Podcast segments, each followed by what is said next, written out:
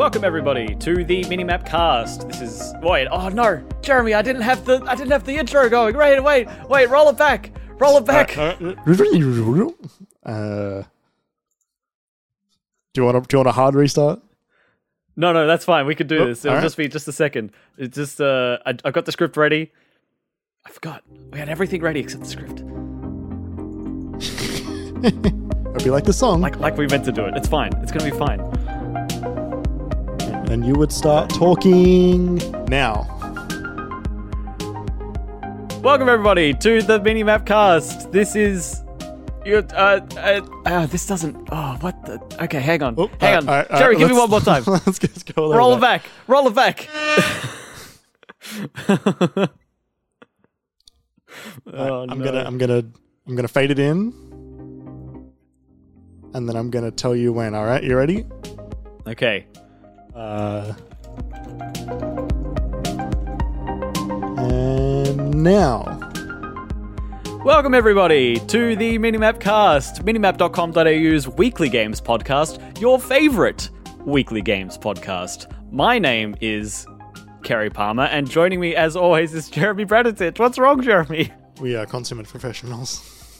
Oh, definitely, definitely. We're practiced. We are punctual. We are just like so impressively proficient at what we do.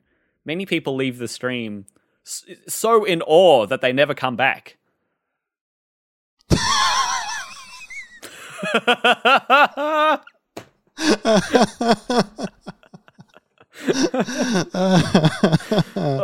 Oh, that one caught me all the way off guard. that one happened at runtime, would you believe? yeah, I had to Uh, I had to buffer that one. Jeremy, how are you this week? Uh, I'm good. How are you? I'm good, thank you. I uh we no longer do we have blonde Braditich. Here we are with frosted tips Braditich. On, only on the top. Frost- Only only on the top, yes. You, yeah. you you're telling us the story during the week of how your your hairdresser did not quite do what you asked. No, no. So so I had I had decently long blonde hair. Um. For, for for a male, and it was it was too long, so I was like, I'm gonna get a haircut, and so then I was, um, I went to the place that I, a place that I've been to before, which was which um last time gave me what I thought was quite a good haircut. Um, and so I went back and I was like, they were like, oh, like what do you want done? And I was like, oh, okay, it's a it's a little bit weird, but can you just give me uh, a haircut that is about that you leave about a centimeter of blonde everywhere? And he's like, okay, and he's looking at it and he's like, this much, and I'm like, oh, even a little bit less, and he's like, okay, cool. And he's like, do you want it? uh, do you want a little bit blonde just on the top or do you want a little bit blonde everywhere? And I'm like, a little bit blonde everywhere, please. He's like, no worries, got it. And then did a little bit blonde on the top and nowhere else. yeah, it's gone from the sides. yeah, he gave me a, a much, a much cl- uh, shorter, closer haircut on the back and sides. Um, but look, look, it's fine. Um, a couple of days later, it's now just totally fine as a haircut. Um, yeah, it's, I think it looks. I think it looks good. Like yeah, it's fine. You know, as you as you said, it was like, oh, last time I went there, I thought I got quite a good haircut, and I'd say you still got a good haircut. It just wasn't the one that you asked for, or Yeah. that the person clarified for. Yeah, and it's one of the things where it's like I think I've mentioned before. The, the the hardest thing for me about getting a haircut is I have to take my glasses off, so I don't know what's going on until the until it's done. Um, and also, look, once you've started a haircut, it's kind of hard to not continue that haircut. Um, there's no, uh, as the Marx Brothers would say, I think it was a snoop too much. Um, so it's it's just one of those things. So a classic, Classic nine- Marx Brothers cl- classic- accent. classic 1940 something ref- movie reference there for you. Uh, Uh, that, that one, I think, if if memory serves, I think that was from the movie Cocoanuts. that and that had the Marx Brothers in it, did it? Yeah, that that is a Marx Brothers movie, Cocoanuts. Okay, okay. Um, a snoop too much. Well, It's, everyone. it's, very funny. It, it- the the movie is set on a on a cruise liner in which they are they are stowaways on um the four Marx Brothers: Groucho, Harpo, Chico, um, and Gummo. Uh, no, no, no, Zeppo. Gummo is the one that's not in the movies. Um, Is this a prequel to Pac Man? What is this? no. Um, but uh, Harpo, the Marx brother, is, is mute. One of the Marx brothers. Um, uh, and the very beginning of the film, there's like a bunch of people find out that there's four stowaways on board, and and there's there's four barrels in this hold, which they're all hiding in, which is very funny. And one of the captains says to the other one, like, "Oh my god, Captain, I need to tell you there's some important news. There's four stowaways on the ship." And he goes, Four stowaways, that's awful. Uh, how do you know there's four of them? And he goes, They're singing Sweet Adeline. Um, which is funny because they are, and also it's doubly funny because Harpo is mute, and so there is no reason for them to know that there's four. It's so strange. It's so funny. It's very, That- very funny. That's quite wacky for how old that is. I was not expecting that to be so just They're- off the wall. They're all it's all vaudeville humor, but but then yeah. then um not silent, so it's all good. Loud. Loud even. Loud vaudeville. Anyway, that's my Marx Uh, Brothers minute. Thank you so much for that, Jeremy. Wait, wait, let's. I, I, Bring it I back saw now, how Kerry. deep you're going into that one, and I'm like, how am I going to bring this back around? And honestly, we're here now, where where it's over, and I still don't know how we're going to bring this back around. But I'm going to give it a red hot go, everybody. Uh, welcome everybody to the Minimap Cast, where we talk about video games and stuff, and the Marx Brothers yeah. and their fictional other brothers. Uh, No, they're, you they're, can catch us. there are no fictional brothers. They are all real brothers. Oh, they're all real brothers. Yep. They are all real brothers. Okay. I I I, I beg apologies to the Marx estate. They're all dead. That's why I, why I was begging the apologies from their estate. Yeah. Yep. Do you think they have an estate? They definitely have an estate. Surely, Yes. like like Tolkien and Um, and Embracer, apparently. and Embracer Group. uh, okay, we're going to talk about video games. Uh, you can catch us every week on any podcast platform of your choice, or you can watch us on YouTube or on Twitch as we record the show live. Uh, if you like what you're hearing, please give the show a positive rating wherever you are listening to us. And if you want to join us as we record the show, we are live every Monday, 5:30 p.m. Australian Eastern Standard Time at twitch.tv slash minimapau or uh, from the YouTube channel. Uh, although we've just decided that we're not doing that at the moment, aren't we, Jeremy? We're just going to focus on streaming for Twitch right now. yeah. Yeah. YouTube's okay. weird. So don't look for the YouTube channel for the live stream, but go to twitch.tv slash minimapau, 5.30 p.m. Monday afternoon evenings? Evenings. yeah, evening. The- 5:30 p.m. I don't know. That's a weird time. After after after an evening, I don't know. Uh, before, during, and after the show, we do hang out with Twitch chat, and it's always a good time. We'd love it if you came and joined us there. Uh, we do, as as I just said there, before, during, and after. We we hang out. We do little little mid show. Last week was a show and tell when we were look, digging up all our DS games, and um, other times we're talking about different topics for what's coming up the next week or discussing the topic that's coming up. It's a good time. Uh, be sure to keep up to date with us when we post a new episode or anything else for minimap.com.au. Uh, you can do that by following our Instagram, Twitter, TikTok, and Twitch accounts, all under the name minimapau. Uh, that's for all of those accounts. Uh, it's a great way to know when the episodes go live and what we spoke about in each episode. For example, last week, episode 118, we, we ranked our favorite DS games, uh, which was a bit strange for me because I realized I, I really liked and enjoyed that console, but maybe only played like six games total, which I hadn't like properly figured out in my head before.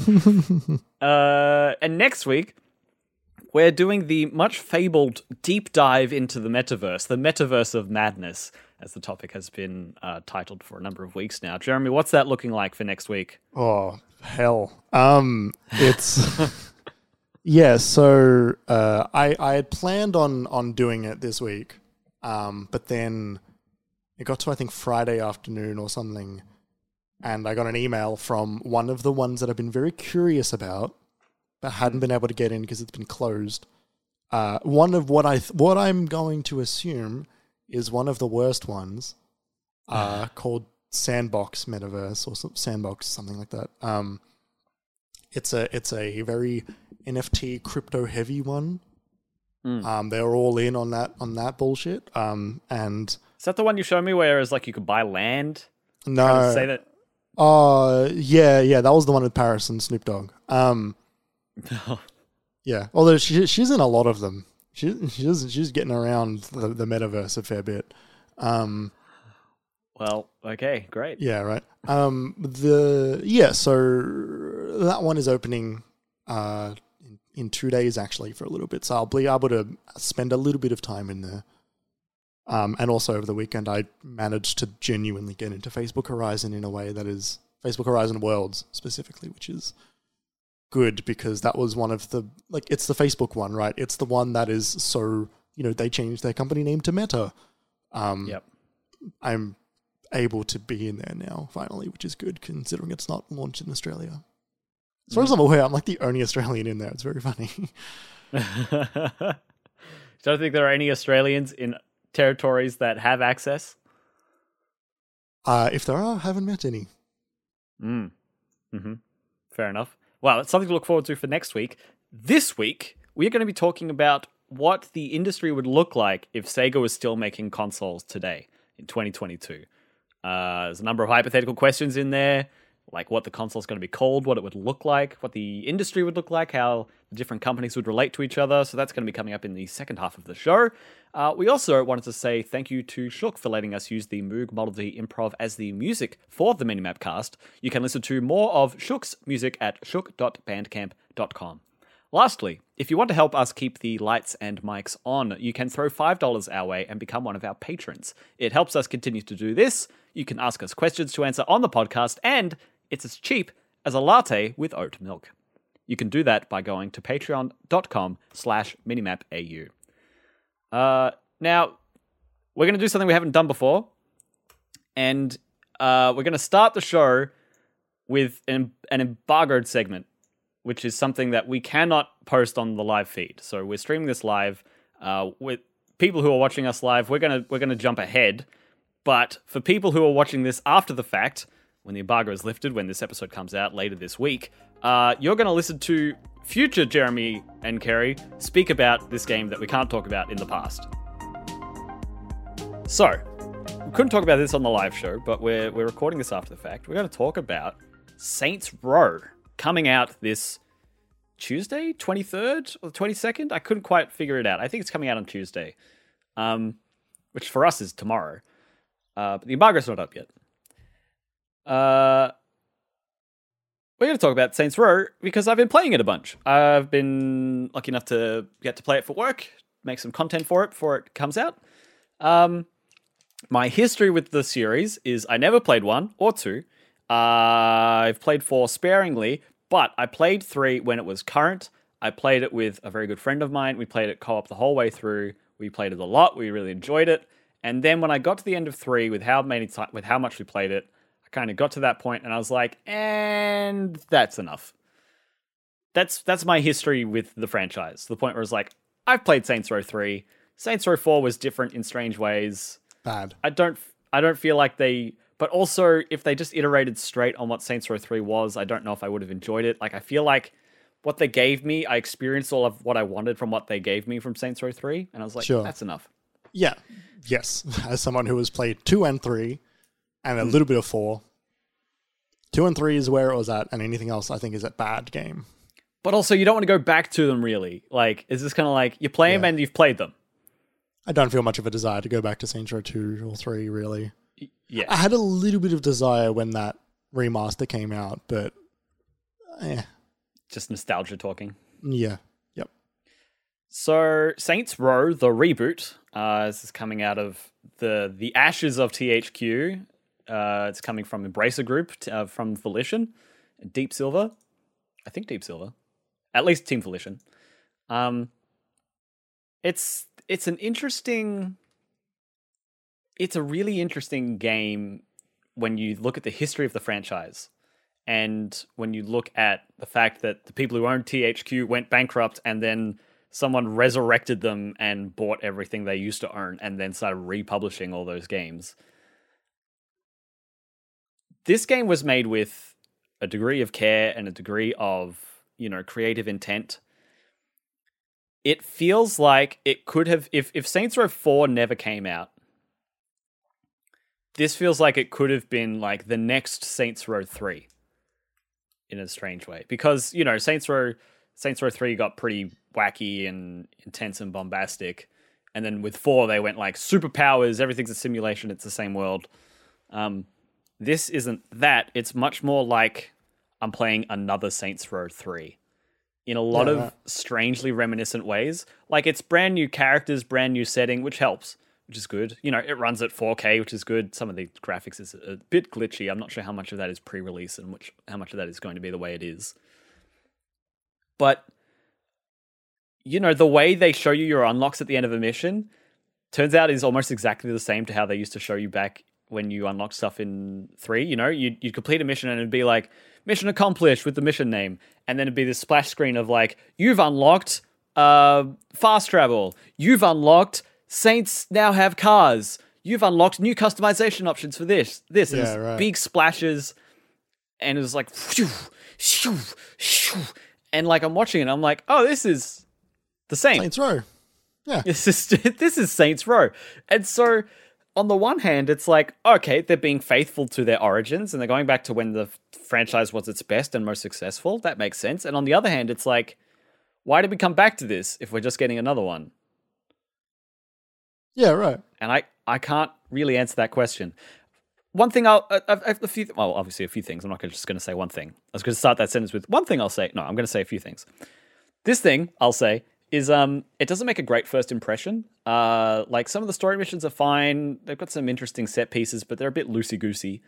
Um, I don't think the aiming mechanics are particularly strong on console. At least I'm relying a lot on the auto aim when you aim down sights to sort of snap to snap to my target because trying to aim myself is really sluggish. I don't like it. Um, and so that helps the start drag a bit. And then there's this whole like you're a you, you and your housemates are just trying to make rent, and you're all like living like this housemate works for this gang of like car heads, and this other person goes works for this gang of like anti-capitalist anarchists, like neon guys, and you work for this um, PMC, this private military corporation, and the first mission is your first day on the job working with this PMC, and so that's kind of like I don't love this. Yeah, They- right. You leave them be at some point, they fire you, and you you form the Saints, right? But they spend a long time like trying to let you get get to know these crews through these different angles, through your housemates and through who you know and how, how you're working it. Like like three or four hours before you all decide to say fuck that and join form the Saints. I'm not all the way through the story. I think I'm only about halfway. So I haven't they haven't seen characters that they introduced at the start come back yet. But it's a lot of setup that bars you from some of the most interesting side content because that all comes when you when you become the Saints. Yeah, right. and it's a lot it's a lot of you know the voice acting is fine. I think the animation is one of this game's weakest points like uh facial animation isn't spectacular it's fine. Takedown animations and stuff like that it's fine Was like- Saints Row the game where you, at the beginning when you make your character, you could choose your voice, and in like Saints Row Three, one of the voice options was just Nolan North. Was that Saints yeah Row? it was Oh, or maybe four maybe it was four. it might That's a funny joke. and troy baker was just like male one Yeah, yeah, Voice. yeah, yeah. Um, but yeah, that was, that was a funny joke. It's nothing like that here. Um, the only person's voice who I recognize from the voice cast list is uh, Greg Chun, who plays Kevin, one of your housemates, who is the English voice actor for uh, Yagami from the Judgment Games. He's a he's a great voice actor. Um, and you know, there's a rapport and there's some jokes that are fine, but you know, there's there's a bit when your character gets fired, the the monologue, the the the the writing for that is your character just swearing to themselves while you drive the car for like two minutes, Right. and it's it's just a lot of swearing. And I was using the British voice act voice actor at that point, and and they and they just go on all. Bollocks. They're they're only saying like British swear words. They're like That's oh arse and and well how you know prop, saying it properly, but like uh, bollocks and shite and and, and it's so forced. I'm like ah this isn't this isn't it. So the opening isn't great. When you become the Saints and you could start like storing cars that you get and upgrading them, and you unlock a helipad so you can find helicopters and store those as well, and you start buying into businesses around the the map, and they start much more rapidly increasing your like passive cash flow so you can start buying more nice things and better vehicles and there is a good flow to the systems here um Okay. it it did get better Well, i had this concerning thought of like i don't like the shooting the driving's fine i kind of feel like the base mechanics are all that there are at the start of the game and to be fair it kind of is that way but they gave me more exciting things to do with those base mechanics that I enjoyed doing more than the things they give you in the first three hours to do. Right. Once I got past those first three hours, I it went from like a oh this is maybe like a five or six to me. This went to a, like a it's good. It's a seven. It's good. It's fine. There's something to enjoy here. Um, you know, there's there's it's it's a good open world and if you if you enjoy the shooting well enough, then it's a it's a good open world where you can do plenty of driving missions, uh, hijacking stuff, stealing cars, uh, delivering you know uh, deliveries of toxic waste to a company, and uh, you know shootouts to raise your income and protect the areas that you're in. It's interesting. It, it works well if you if you don't grate on the mechanics and how they've made them. Um, some of the, the the more interesting vehicles are really fun, like the attack helicopter is so overpowered. Monster trucks just flatten or push everything. Like I I ran headfirst into a garbage truck and nearly pushed it off a bridge because this monster truck is just so strong.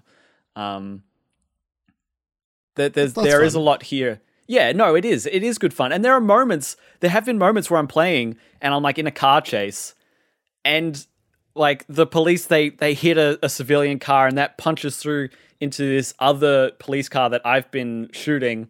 That police car explodes, sending this other thing flying past me, and everyone gets knocked out of the way. And I literally sit sitting here by, by myself playing. I'm like, whoa, saying out loud, like I'm like, whoa, something crazy happened. Like that does happen, and that's fun, you know. It it's been a while since I've had an open world kind of moment like that. Um, you know, it, it's like those rare times where you, for whatever reason in GTA, you just see a flaming car on the street somewhere where you haven't been. And it's Yeah, like, right. what was the AI doing here for the last 30 seconds? Yeah. Yep. Yep. Yep. Yep. Except it's kind of, it, it more frequently happens around you. Um, Right. so that that's that's fun. Um, yeah, at, at the end of the day, I I can't figure out where they go from here. I I hope that I kind of hope the game does well, but only in like a. I I think people really did try to make this something. hmm Like I could see the effort that went into this, um, to make it faithful to what it was, to make it fresh, to to keep it interesting, but also the same, but also different. Like that's such a a hard tease to work within. Ultimately, it it leaves the game feeling very double A. It leaves the game feeling like this would have been maybe a great game in 2016 when we didn't have Breath of the Wild and Horizon yet, Yeah.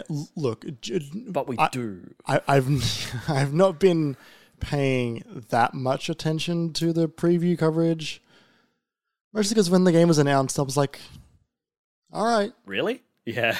yeah, like okay, sure, fuck it." It's been probably, I guess, long enough. Like the some, it's it it almost felt like someone's alarm had gone off.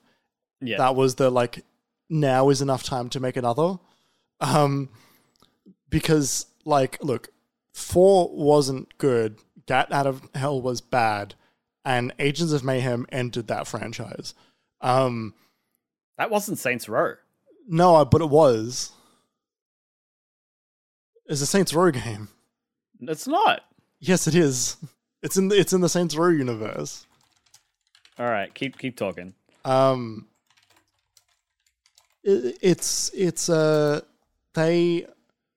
It, it did almost feel like a like like a like someone's timer was going. I was saying like, okay, like it's now enough time to, for us to make another one.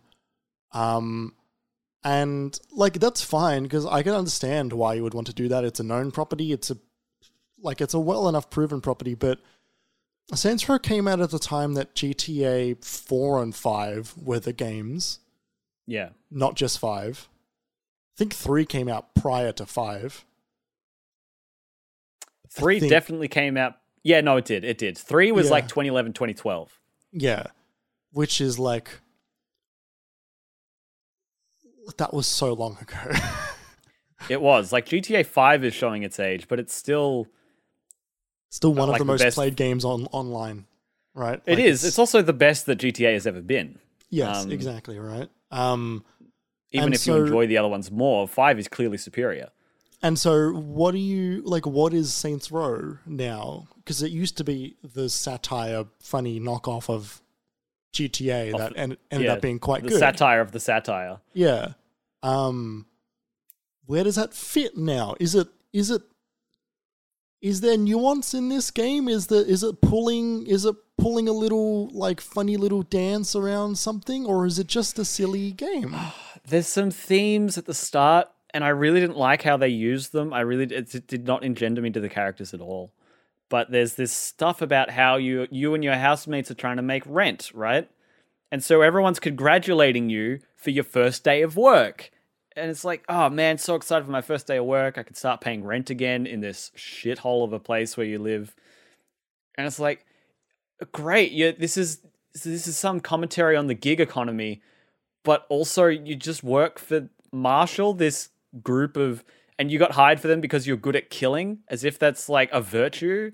And I'm supposed to relate to you as a millennial because you have to pay rent. Like you're a you're a murderer bastard who I don't like very much. Uh this sounds like very recent Twitter discourse.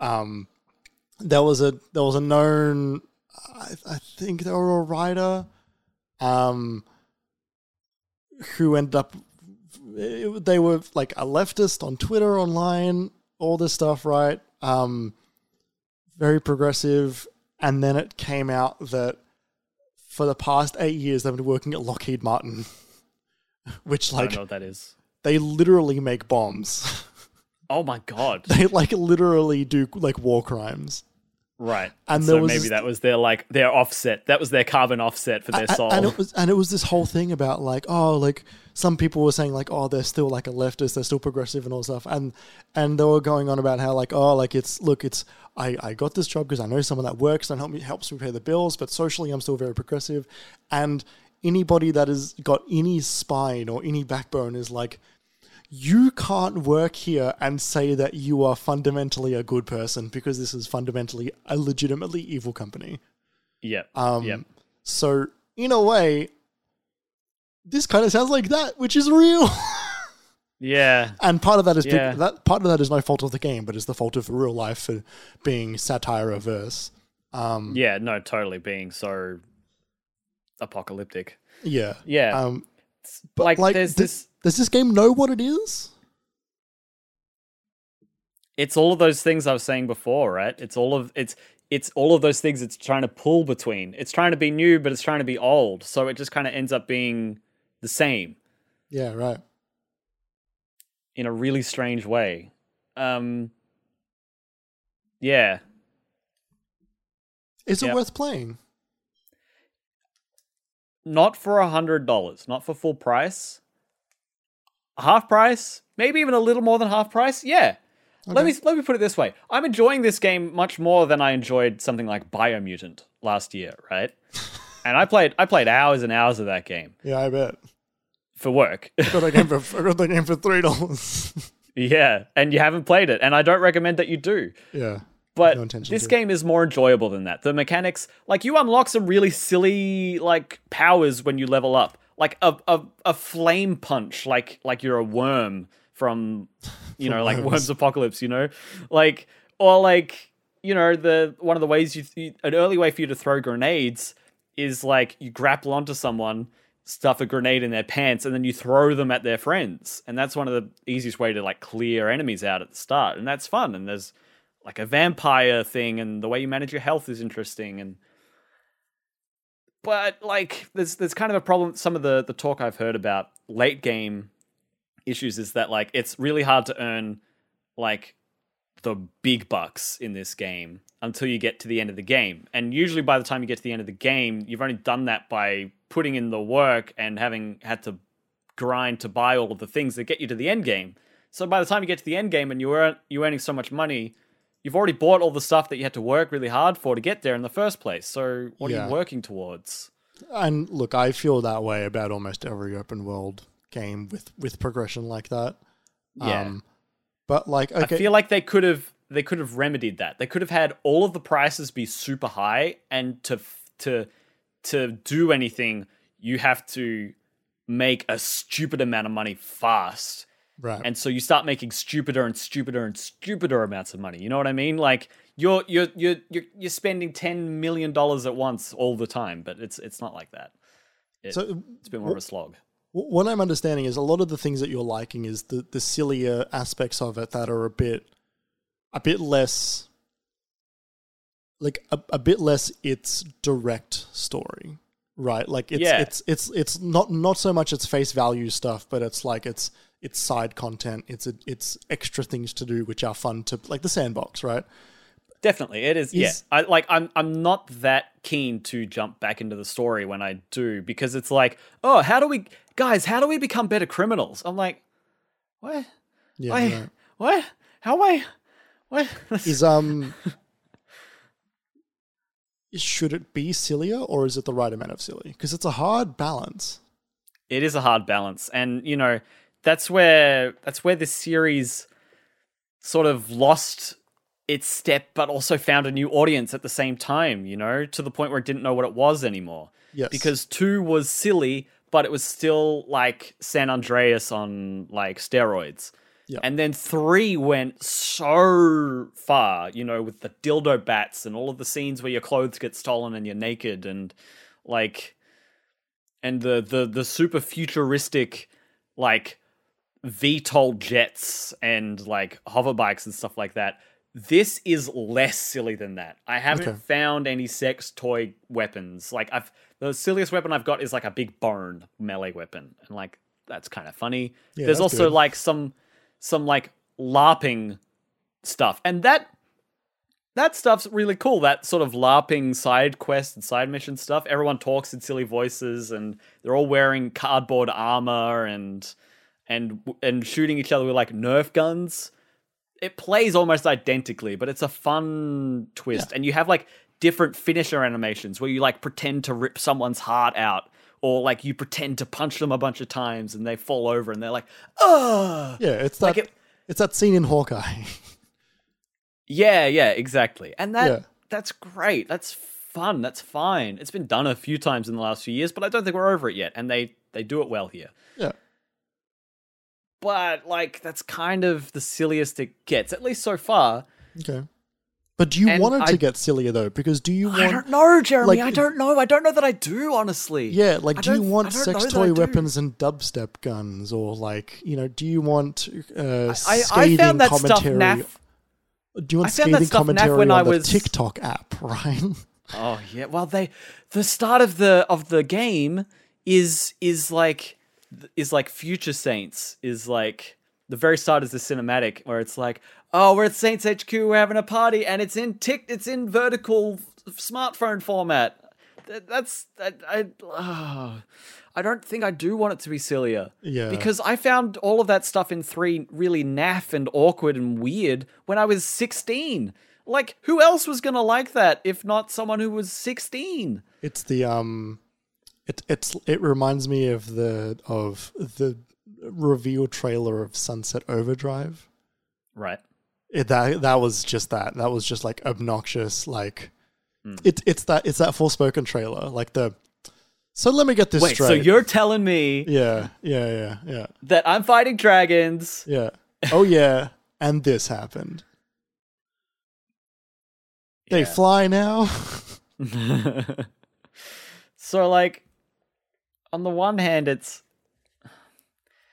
if you want decent enough third person shooter open world tick box thing great then this is going to be a good time for you i'm finding it hard to recommend based on its story I'm finding it hard to recommend based on its combat and combat alone. The driving's kind of fun. And they have this unique, well, not unique, they have this fun thing where each weapon and each vehicle has a side objective for you to complete that will unlock a a unique perk for each weapon or vehicle. The vehicle ones are a bit less unique. It's sort of like there's five or six of them spread across the different weapon uh, vehicles. But it's like if you sideswipe eight vehicles, then you can go to the garage and unlock the jump ability for this car for all cars of this type. Or if you kill 30 of this faction with this grenade launcher, then the explosions will be more bombastic, they'll be more fireworksy, they'll be louder, or you know, the shotguns will have fire bullets, or the rifle will all of a sudden become more good for shooting vehicles. Like, and so that's that's stuff that you can work towards literally every encounter, literally every time you're doing something, and then you can swap out your weapons. And every location, every business has different side missions that open up when you invest in it, which then increases your income, which means you can buy more investments, which means you get more missions. Like that flow is there. And it's decent enough, honestly. It's okay. It's good. The story, the start of the game, the the plot, I guess it's the same as the story, but like the characters as well, it's all a bit strange. It's all a bit weird. It's not what I'm enjoying most about it. In fact, it almost put me off entirely. Yeah, right. Um, if anyone does get this game, please play to the point where you become the Saints at least before you do more than 30 minutes of side content. Because the side content you get in that first three to four hours looks like it's a lot and looks like you can do it all from the start and it'll be worth your time. But I promise you, you're going to have a much better time if you enjoy ticking boxes once you become the Saints and actually start working towards something. right. Okay. I'll be very interested to see what reviews say. Um, I'll be interested to see what the highest reviews say. I think there's going to be a few. I think we're going to see a few sixes and fives. I think we're going to see the like- most number of sevens. I th- I think I think when um uh player two the website has got a open critic um fantasy football predictions thing that, that I'm in Oh right, cool. um and I think for Saints Row I think I I I think I had a at a at a solid seventy yeah, I I think that Yeah. and and that was like I I I put that in like two months ago So yeah, it'll it'll be interesting to see what happens. Um, the the only thing, the the most profound thing I've felt playing this game is more of a personal thing of like, wow, I was playing Saints Row 3 10 years ago, and now look at me playing Saints Row in basically the same game, but like for work and how how far I've come and what I've done since then and how fun. have more things changed and what there's you know Yeah. yep that was the most profound thing that happened to me. And like, that's just a me thing. That's not a Saints Row thing. yeah right that's funny yeah, great cool that's about the best. uh, That's that. That's it. That's Saints Row. That's what I got to say about it. Were you going to get it, or are you waiting for reviews? Uh, look, I was gonna get it if it was like coming out of tens, but like I Right. don't like. I've got enough to play. I don't need a. I don't need to play Saints Row. Yeah. For anyone who, I think anyone who is a fan of three, maybe even two, and you miss it, go for it. But yeah, it's hard to know who's going to like this game and who's not. Well, it's not so hard to know who's not going to like this game. It's hard to know who's going to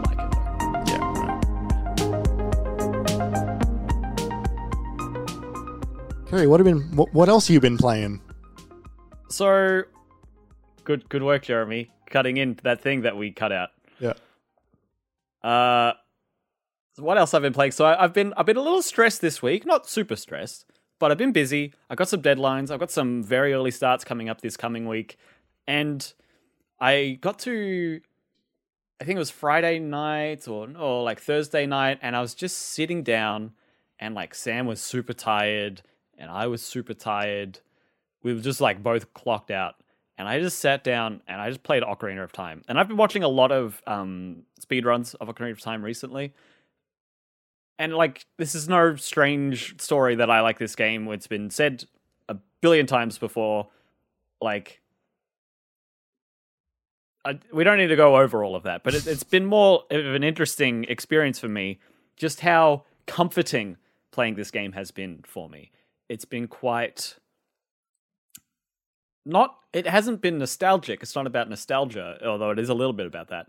But it's it's been soul food. It's been something I can sink into and play casually because I'm I'm so familiar with so many of like the hidden spots and secrets and where you get the pieces of heart in that game and or you can play the secret song in front of the scarecrow and that means you can get an extra hook shot target in hard to reach places like all those little secrets that no one would have found out for months on their own 20 years ago. But I know where a lot of those places are, but I don't know any I don't know how to do any of the like fancy shit. So I just kind of like know how to do a 95% playthrough of Ocarina of Time without too much fuss.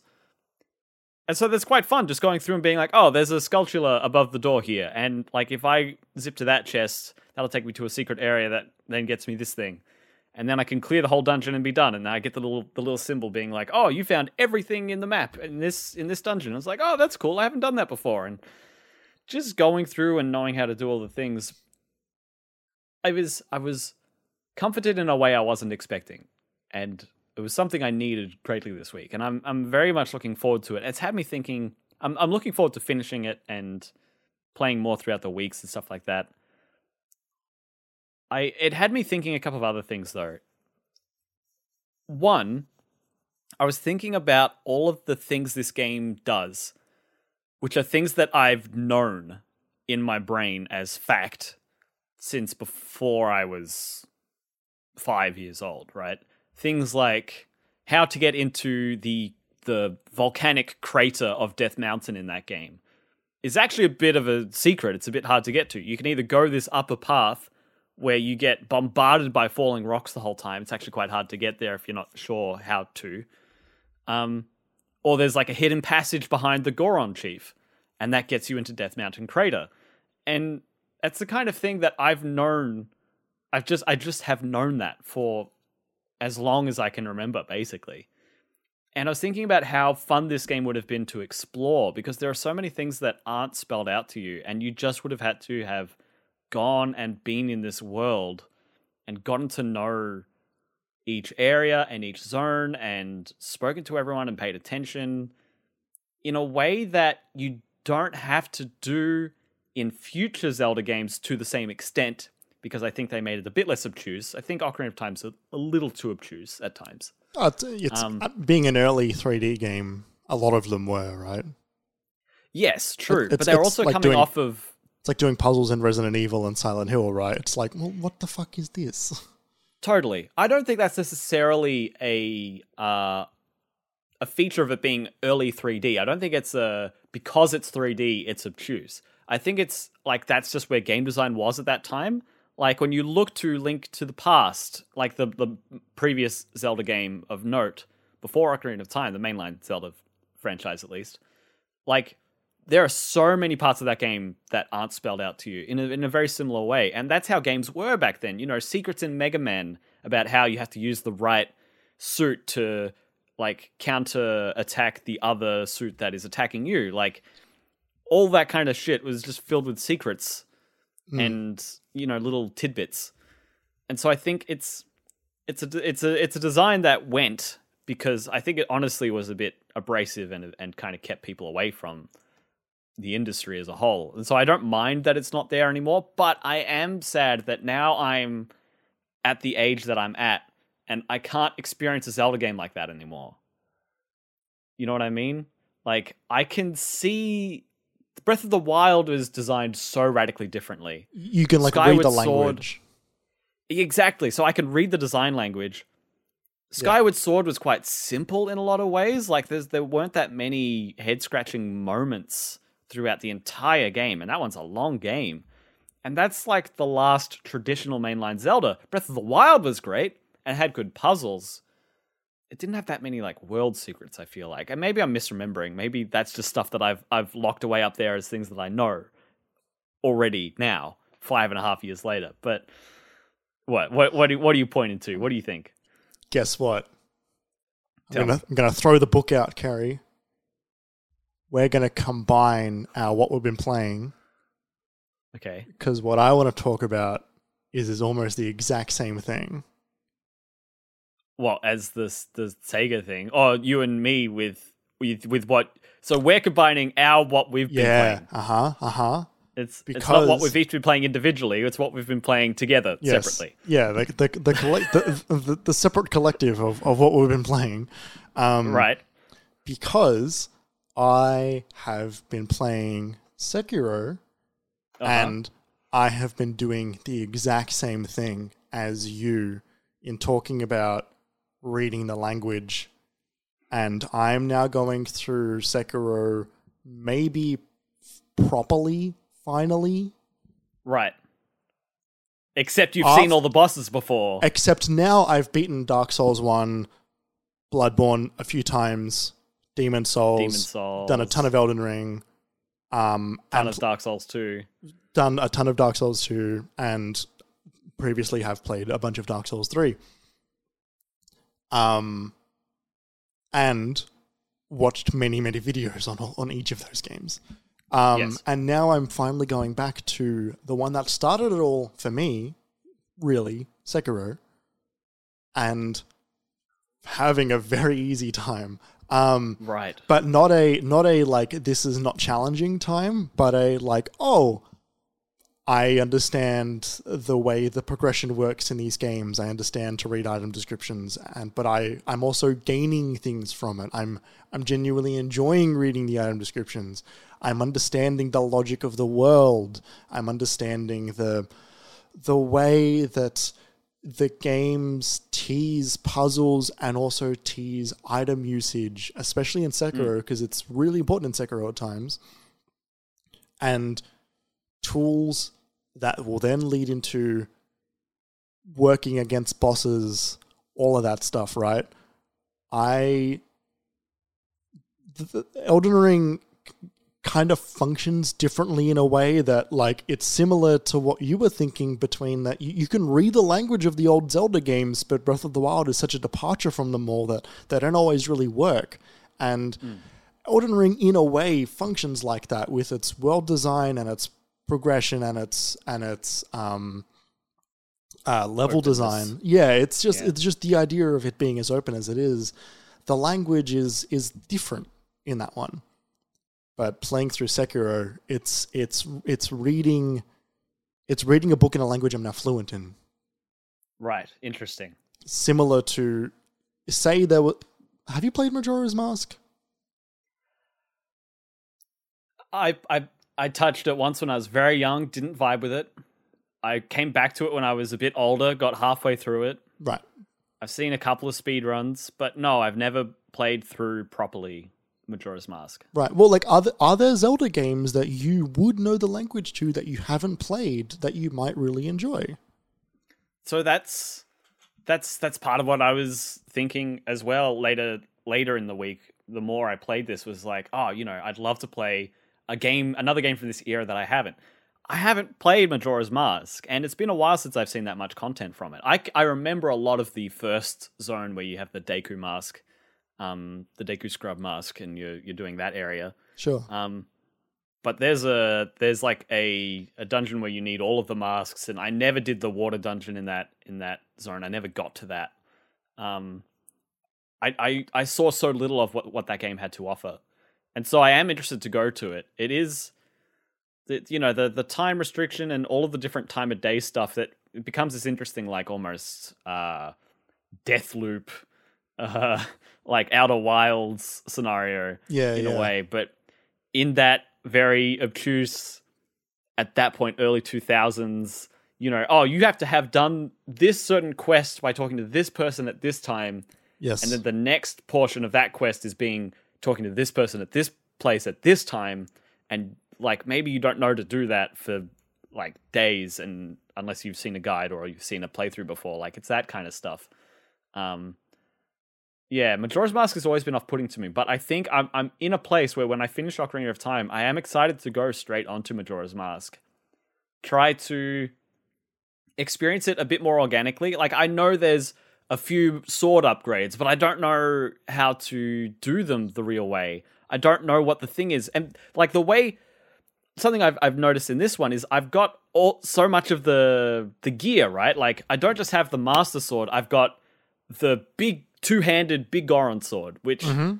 is basically double damage. Except you can't have your shield out at the same time. So but I'm like I'm like three hitting stuff and like I know to do the right attacks at certain times and that, you know, like one kill one hits the zombies and it's just stuff it's just stuff like that. What what what have you been experiencing along The exact same thing because I'm playing Sekiro organically. I, I've seen speedruns of Sekiro. I know Yep. a lot of the bosses. I know a lot of the moments. I've seen my old housemate play through a bunch of the game, if not all of it. But I cannot tell you how amazing it was two days ago to gain the ability which allows me to deflect lightning and be hmm. able to fucking nail it Right. and then like I, I I'm I'm now past wherever I was when like when I got as far as I did the very like Played uh, in 2019. yeah yeah. Um I'm now I'm now much further than that and I, and I've beaten bosses that I couldn't beat last time. Um this time with a lot more ease. Um uh but the the I am also going through I understand a lot of the game. I know how to do certain things but like I don't know where the upgrades are. I don't know where to get all of the um the arm attachments are. I don't know where to get a lot of the upgrades for those arm attachments are. And I'm looking at them and going, well, maybe I should get this one, or maybe I shouldn't get this one. Um, I'm doing a lot more of the actual like um, special moves. I'm going through the upgrade tree better. I'm upgrading my weapon. I'm upgrading my health. Um, I am going through like I've got the I've got the mortal blade. That's like a massive thing in that game, and I've finally got that. Um, and it's all been. I, I used the guide once only because I wa- like I didn't quite know where an NPC had moved to. Um, but I'm Yeah. not I'm not uh, using a guide to get through this game. Um, even though I know a lot of it, but I'm still discovering it organically because I'm going through worlds and I have an idea that there's going to be like, for example, I, I'm currently up to uh, the Great Ape. Um, and I don't, do you know Right, mu- do, yes. you, do you know about this this boss, Kerry? I you, do know about the Great Ape. You know the thing Yes. that happens. I do. Yeah, cool. So the Fortunately. Yes. yeah, like I, I- I, I knew as well going into it because I'd seen speedruns. Um, spoilers for like middle of the game Sekiro. Um, the Great Ape is a really cool boss where you fight a gigantic ape, and then you chop his head off, and it does the whole UI shinobi execution, all of that thing. And then the body of the great ape comes alive again, and he. But like 45 seconds later, when you when you're like healing or like looking at the gear you just you got or Well, like you, you don't get anything, which is which is the it's the it's the little tease. It's like, oh, I've got the thing, but usually I get like a healing gourd or a um one of the the upgrade weapon pearl things. Um, but you didn't get anything, and there's like a little moment where it's like, well, that was weird. And then where do I go? And the the fog wall hasn't disappeared. And then Yeah. and then the body comes back alive, and it's got twice as much health as it used to, holding its head in its hand and holding the sword that you used to chop its head off yeah as a weapon. Um, it's fucking awesome. It's so cool. Um, I I knew that when I played that fight, but to still fairly organically be like, okay, now what the fuck do I do? Um, because I don't, I haven't beaten it. I don't know actually how to beat this boss yet. Because for the most part, Great Ape uses seven out of my eight healing gourds to to to to kill him, and then I've got twice as much health on a much harder boss. Yeah. Um, so yeah, I I know what you mean in terms of like if you went through Majora's, there's a like level of like, well, I understand what happens next, but I don't actually know how to get there. yeah Um, yeah which is exciting it's really fun. It's really fucking fun. Yeah. And like it's strange because like I don't feel like I can get some of these moments with other modern games. You equating this to Sekiro, um, which is one of the most unique FromSoft games ever. Yeah. Uh, is is interesting because you know I think I'm thinking about it, and when you're looking at the Legend of Zelda franchise, it's a a series of games that have become quite uh,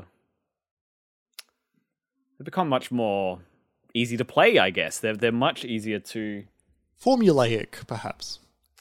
Yeah, a little formulaic. A formula that was kind of set in Link to the Past and really cemented in Ocarina of Time. And then they iterated and iterated and iterated, but they also made it more and more beginner friendly. And that's not a problem. That's not a bad thing. And it made and it meant that I enjoyed and finished and played more of those later games first. In a way. Yeah. You know, like I could I could progress through those without too much difficulty and experience that as a as a 10 year old or a 12 year old. Yeah, the, the pathway that from Phantom. Hourglass. Yeah, the pathway from from Phantom Hourglass to uh, Link to the Past, um, I think was actually really quite strong. Right, yes. Um, Yes. they, they work well. I'm just going to let my cat out one sec. Carrie's gotta let his cat out. Carrie's wearing pajama pants. Carrie's wearing stripy pajama pants. Huh? Nothing. You talk about what are you talking about? You talk about my clothes? What are you talking about? I was I was talking about your stripy pajama pants. no, I I realized when I sat back down that I was I was I was outing myself. I don't know if it was on stream, but I could see it because you're you're you're, Oh, you're cut you in. ratted me out anyway. Sure did, buddy. Yes, I. Wasn't that I I'm sang about it. stripy pajama pants. Uh, what was I saying? With the They became a lot it's, more it's formulaic, and I got to enjoy the, those those newer games because of how m- more accessible they made them. But I just I could really see what people who could have appreciated that game more because they were older and more mature when Ocarina of Time came out, and they didn't see the solutions because their cousins had already figured it out. Like I could see what that would have done, and I wish I could experience that again. Yeah, um, it's it's hard to, especially, you know, what we do and what we consume. Sure. It, it it's it's very hard to find a classic, and feel like you're experiencing it for the, for the first time. Like I could still, and I, I'm very happy about this because it's been somewhat intentional. I still know very little about nearly every Metal Gear game. Yep. Um, and I've kept it that way because I know one day I do want to sit down and just play through fucking all of them. Honestly, you said that. You said, "Oh, I it's hard to play a classic game and feel like you're playing a classic." And my first thought immediately went to the first time I played Metal Gear Solid. Well, the only time I've played Metal Gear Solid. And I, I felt the But same I- way when I played Metal Gear 3 for the first time. Yeah. Yeah, like I was playing a nearly 20-year-old PS1 game on my PS3 in 2015 Mm, mhm. and legitimately going like thinking about it the next day and like at, when I went to bed and like wanting to play as much as I could the next day and the next day and the next day until I beat it. And you know, that's that's rare for me these days and and that was really special. I, I, I um, have one for you, Kerry, if you feel like you haven't got one. Sure. Uh, Resident Evil 1 and 2 Remake. 1 and 2 remake interesting. 1 remake as well? The, the 1 remake is great. The 1 remake is, it, Okay. it, it is just Resident Evil 1, but with um, much nicer graphics. Um, it it Yeah, plays it no, plays like RE1, um, but like it's Resident Evil 1 and Resident Evil 2 Remake. Um, those would be you experiencing those old classics, and I I'm pretty sure you don't know a whole lot about them. That's true. I mean, I know more and more than I did before. I've had to do a few like plot recap videos for, for yeah, work. but it's not about the plot; it's about the puzzles, and it's about the intensity. Is is what I mean. what I what I know about Resident Evil is that ammo is scarce and that you have to find the diamond thing and put that in the diamond hole. Yeah, Like Yeah. that's that's what I know. It's ammo and it's shapes. it's, it's yeah, it's it's play school. yeah. Um plus zombies. So yeah, like that that's an interesting idea. Um I've been I've been leaning closer slowly to the Resident Evil series. I think um, you would genuinely love them because they're really, they are, they're not straight horror. Um, Yeah, they're quite campy, aren't they? they are campy, but they're really, they're really fun. They're hmm. really, really fun. Hmm. Really, really. Yeah. It's just interesting, right? Because like Oh, Sam Sam's down to play them in chat. Yeah. We, we we can give that a go.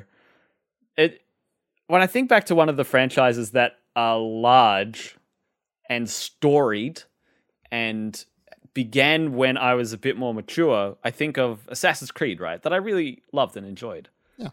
Uh, it doesn't do the same thing though. Like that was quite a linear, progressive gameplay was good enough. It got me through it, and you know, two or three or four times, I really enjoy it. But Yeah. like, it's not the same. It's not the same No. thing. Yeah. I, Why I can't I just play these generation defining games for the first time now that I'm old enough to appreciate them, Jeremy? Why is, is that so hard? I mean, you still can. There are still plenty of them that that you would still have a really good time in. Yeah, it's just none of them are Ocarina of Time. No, it's like looking for the Outer Wilds. Yeah. Yeah, that's a good point. I wish my brain would forget Outer Wilds Yeah, less and more. Yeah, Like in a way, like I discount it in my head a lot of the times when I when it comes to discussions like this. That was a really special experience to play through for the first time, but then I discount it. I'm like it kind of just sits it- in a separate Is it because space it's in my too brain. new? It's new, but it's also very different. It's a really different experience to any other game experience I've had. Um, but then I really want to forget the parts that I remember so I can continue on with like having a fresh experience of it. That's one I, I really want to forget. Yeah, Yep. Well, that was fun, Jeremy. I didn't think we'd do have a little little synergy there. Yeah, yeah, that was that was um that was fun to discover.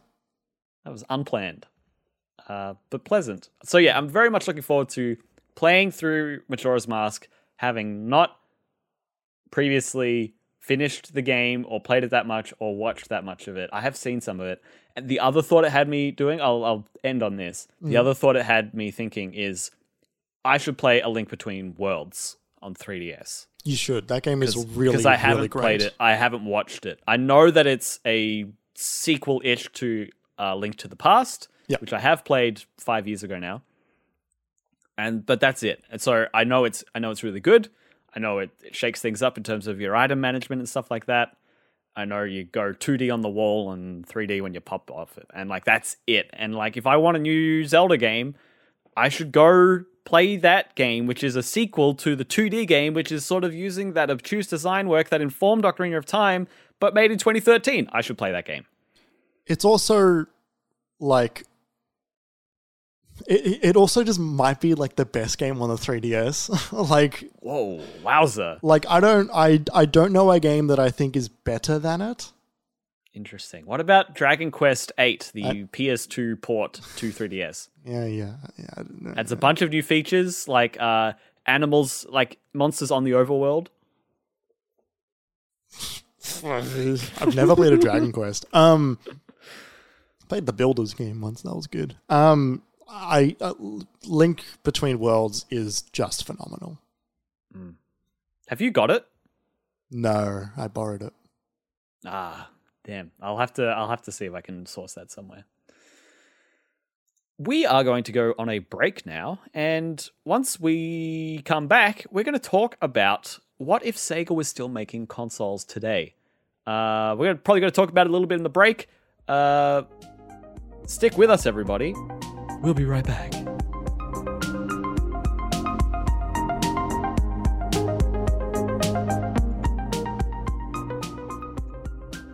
Welcome back to the Minimap Cast. We've been discussing Hair sack. Law, hair sacks, going to the gym. It's been a strange break time, Yeah. but a fun one.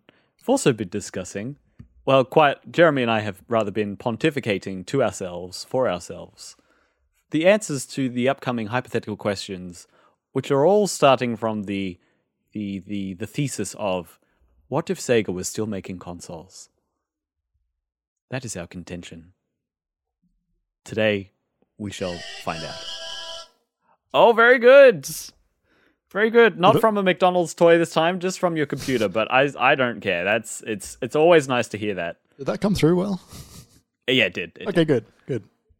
Jeremy, did you ever play any of the old Sega consoles? Um, I Have think you ever I- touched one? yes. Um, I don't know. Actually, I don't know. If, I don't know if I ever have played a Sega console. Now that I think about it, I have very limited experience with Sega consoles. I've I've played a Um, Mega Drive. I've okay. definitely I've definitely or a, a Gen maybe. One of them was called the same thing in different. Okay. States, In in that case the the Genesis Mega Drive, one, one whatever one and whatever one I've played, I've played one of those too. Okay. I uh my only experience with the Sega console, I couldn't tell you which one it is, but I remember watching my cousins play Sonic.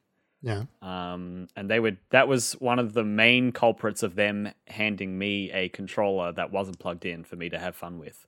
Was their Sega console while they were playing Sonic. It's probably a Dreamcast, right? I couldn't tell you, man. I honestly I can't keep anything that Sega did straight in my head. Right. It's it's just I don't even remember what most of the consoles look like. Only the ones that I've seen like classic releases for, that I've seen like modern advertising for, can I remember what it looks like? And even then, I can't remember what it's called. Like they're so nebulous in my brain. Like by the time we were coming around, they were out. They were they, they had released their final console and it was dying on the vine.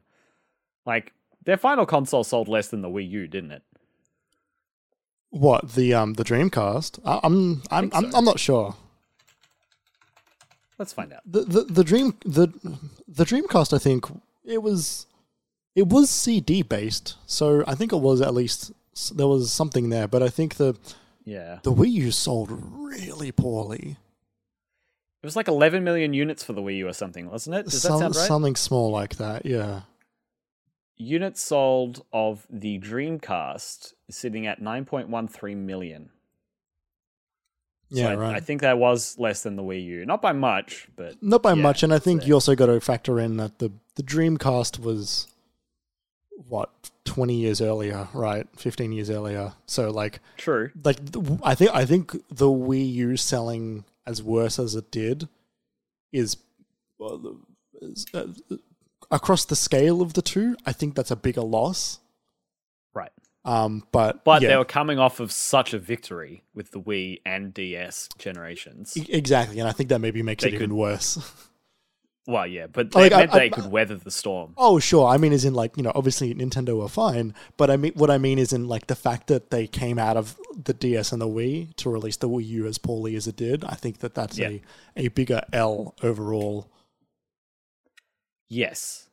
Yes, I think Um, that's fair. Uh, so yeah. the uh, the Wikipedia page here says it was in development. Like the lifespan was 1998 to 2001. Um, so I think it's safe to say from that definition that Sega has been out of the console game for 21 years now. oh yeah, Uh, Sega games that I've played, few Sonic games that were on other consoles, like uh, Sonic Adventure Battle 2 or Sonic Adventure 2 Battle, whatever it was called. Um, a, a Dreamcast game ported to GameCube. Um, I really like playing that game. Uh, Chao Garden, great time. Uh, also, Sonic and the Legend of the Ten Rings, or whatever it was called. That one was that was a really weird Wii motion game that was not that good. yeah, right. Uh, I liked the idea of Sonic Heroes, but never played it. Uh, and then I haven't really played that much, and I also don't like Sonic 2D games that much. I think they're confusing and and a problem. Like I, what, what are you you're looking at something there? What's oh, the just I feel like the Wikipedia page for Sega is really small, or I'm on the wrong one. Oh no, I was on Jerem- simple a simple version of the Wikipedia page, which apparently exists. Oh, sorry, yeah. Um, sorry, continue. So I was Jeremy. There was a uh, there's been a re-release of classic Sega of classic Sonic games that came out recently. yes, Um, and it's been it's had a mixed reception. There's been some very strange porting bugs that have been introduced with this version. Yeah. it's it's it's an incomplete edition.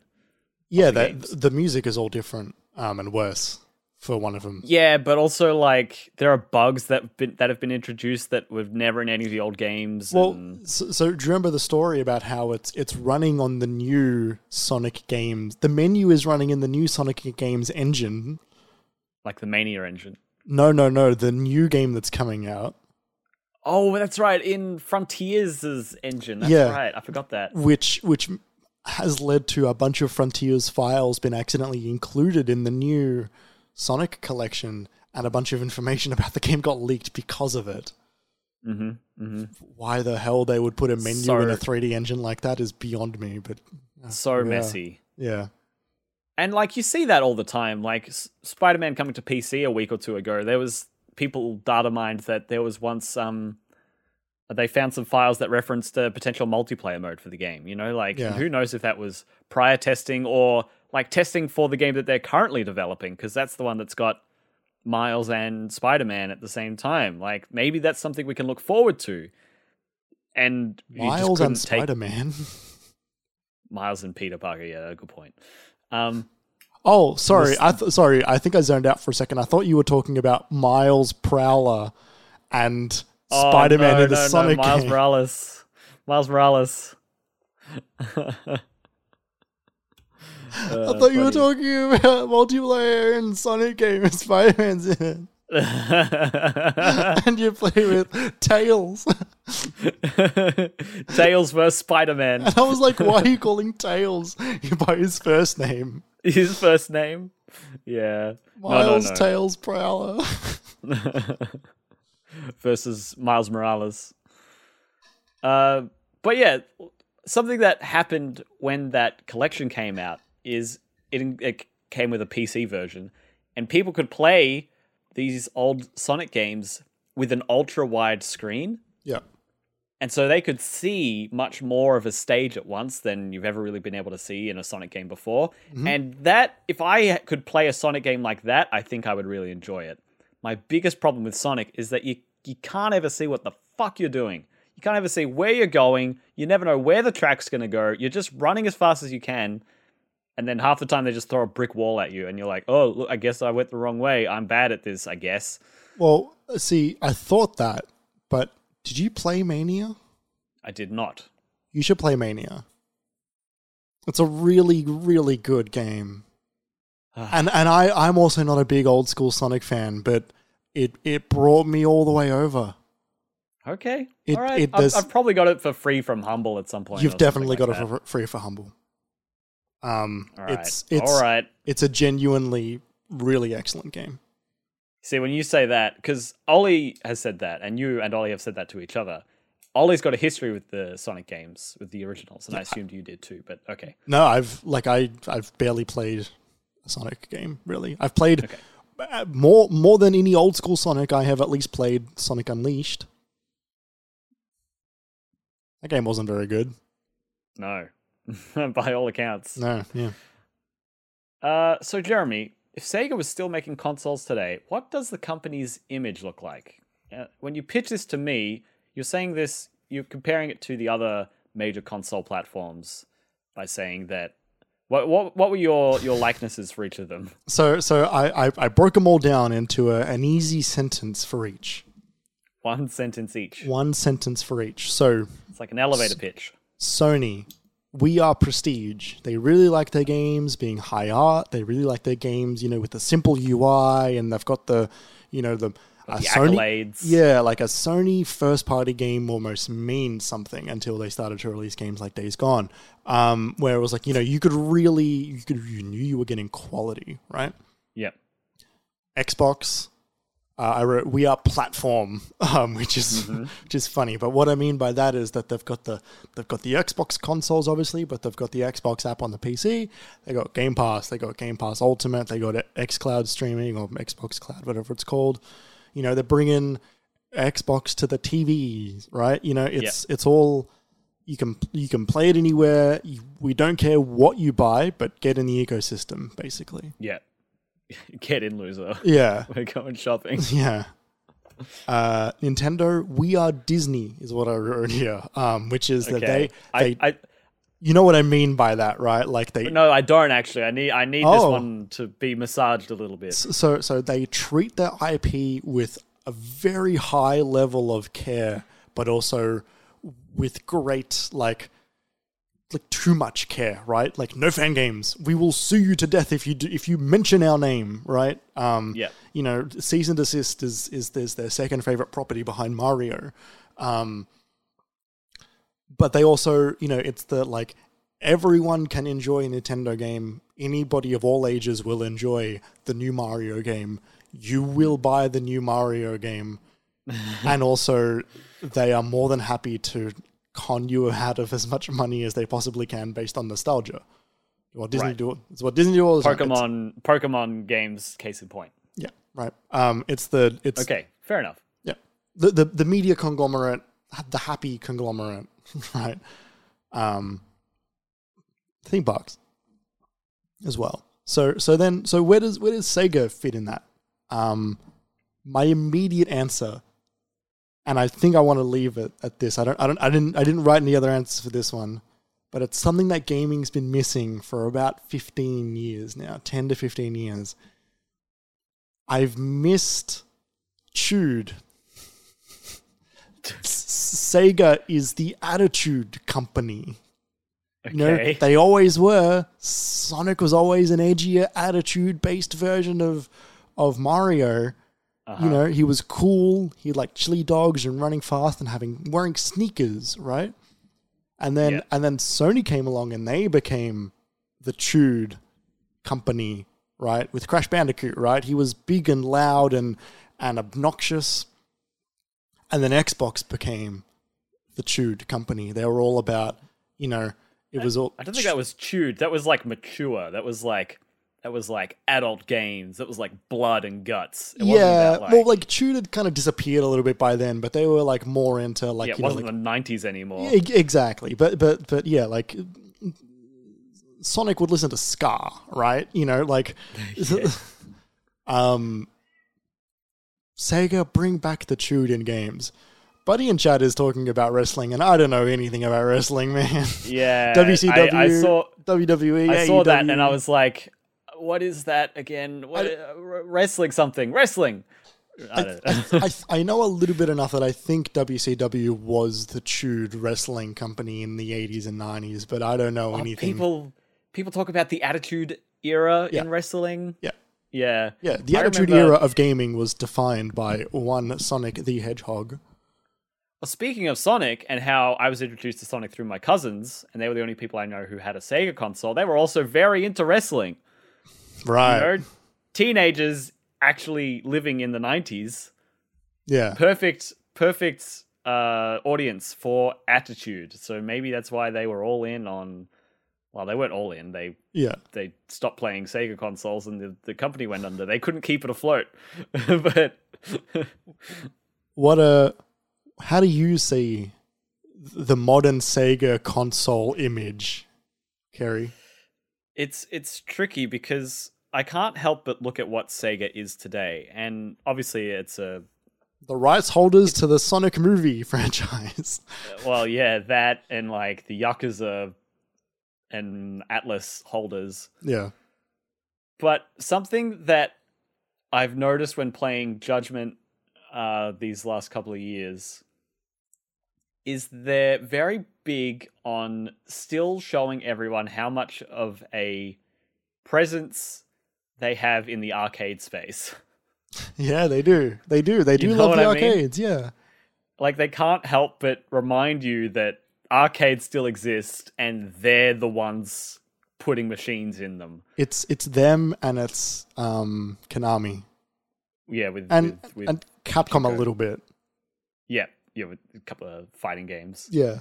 Yeah. So part of part of me is like they're the they're the arcade system, you know, like what you can get on a Sega console is like true to form, like latency less gamepads and like uh one to one arcade to console experience for professional fighting ex- for, uh, things like that. The problem with that is arcades are dying.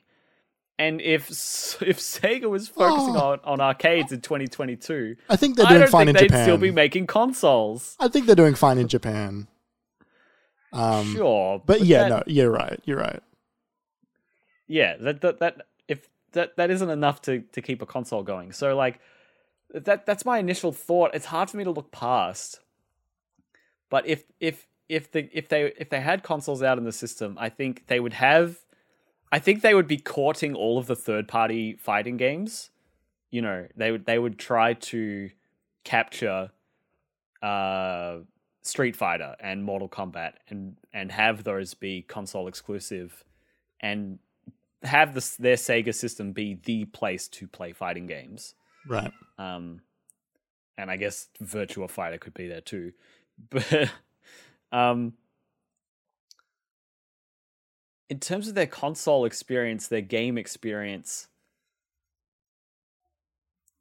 uh, they, they've either got to go all in on on Sonic and somehow make him good again, or, or never have been bad. Right. So you want him to be like do you want him to be friendly or do you to find good or bad? I mean, I want them to have not made bad Sonic games. I want them to have figured out how to make a good 3D Sonic game, which apparently is impossible. Yeah, it's in his blood. You can't do that. right. But also in Sega's blood is canceling their consoles. So like we gotta we gotta we gotta rewrite the DNA a little bit here. I think I want I want good Sonic games on a platform that is serious about competitive fighting opportunities and whatever ancillary things go alongside that Right. while also offering, I think, a competition to Nintendo's uh, slice of the pie. PlayStation and Xbox go head to head well enough, or, or like frequently enough, and they've they've at this point Nintendo's kind of said, "All right, we're going to let you do that over there, and we'll we'll we'll play in when we can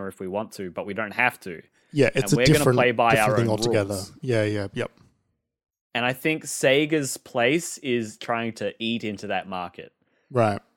with some exciting different consoles along the way with more easily accessible family friendly games um but then they can also offer their their more mature franchises their yakuza's judgment um their personas and stuff like that you know they've they've got the unlike i don't really think nintendo has property that would rate anything above an m but No. sega does Yeah. Yeah, the closest Sega has thing a bit more of that breadth. the the the most mature thing that um Nintendo do is like Metroid Yeah. and Zelda to an extent. yeah, but not even right. Like Zelda, Yeah. I I wouldn't even rate as M. It's more PG. Um, Well, Breath of the Wild is M. But yes, you're right. yeah, I think I think they own that Day of Crisis game. I think that's owned by Nintendo, and that was MA. The hell is Day of Crisis? Oh, it's it's a well, I'll show you after. I'll show you in the after the show. Is it in the same vein as like Mag or It's more in the same vein as like uh, a, imagine like a really fucking weird. It, it's it's almost actually closer to the fucking sweary games. Oh right. Yeah. Sort of like Mad World? Sort of like Deadly Premonition. Right. Okay. I'll show you. So yeah, their image I think is a is a Nintendo competitor, a family friendly yet mature options uh, Yeah. brand. yeah, like It's I, not I, a particularly pithy title, but for me, it's the it's that they need to hit that that ever so ever so interesting twelve to sixteen year old market. yeah. nothing, nothing, nothing in between. You want to grow Yeah. up to become a Sega kid, but then you're probably going to grow out of it. that means they need Call of Duty, unfortunately. yeah, I guess. Um, I would like it if if the kids kid friendly console was up to snuff and did have the the specs that could back it up and were more on par with PlayStation and Sony. Maybe that would be a way that they could differentiate themselves. right. Okay. And that way they could have more of that third party stuff. They could say, "Hey, this is great for kids and great for the other stuff." They could say this is literally for everyone Mm, not just for you know an an adult could enjoy this Pixar movie kind of gameplay experience, but I like Yeah. hey, yeah, you can play Yakuza Like a Dragon here, or you weebs, you could play Persona Six, but also here's Sonic, but he's good. but the games are fun. what a I just don't salesman you are. understand. I don't understand how Sega could have made the most their most enjoyable 3D Sonic game was like the first one or two they made in Sonic Adventure 2. And like it's just been iterating, but not even iterating on that. Like like they've sort of been just riffing on the same ideas since then. And then when they can't figure out how to make it any different or better, they're like, ah, he's a werewolf now. Or like, uh, He's got a sword. We motion controls. Yeah. Or uh, Olympics. Like, you guys have no fucking clue what to do with him. Oh god. I had a great time with Sonic Adventure 2 20 years ago on the GameCube when they'd already given up on the Dreamcast. Blaspheme. What what am I who am I blaspheming Yeah, I don't- I Dead don't know. console. I don't know. Ah, let's let's move on. I'm getting angry about present Sony. Let's let's go back to future Sony. Sega. Sega. Um. Yeah, Sega. God. Uh. What does the Sega console look like, Jeremy? So so I'm I'm gonna run through some of these all at once. I'm gonna do my Okay. joke one first, and then I'll throw it to you, and then I'll do my real one. I think I think. Oh, you so you've got different names look like different things. Yeah, yeah, yeah, yeah. Yeah, that's cool. So, what does it look like? You know, in a Sonic game, when you run really fast and he turns into the blue ball, Yeah. looks like that.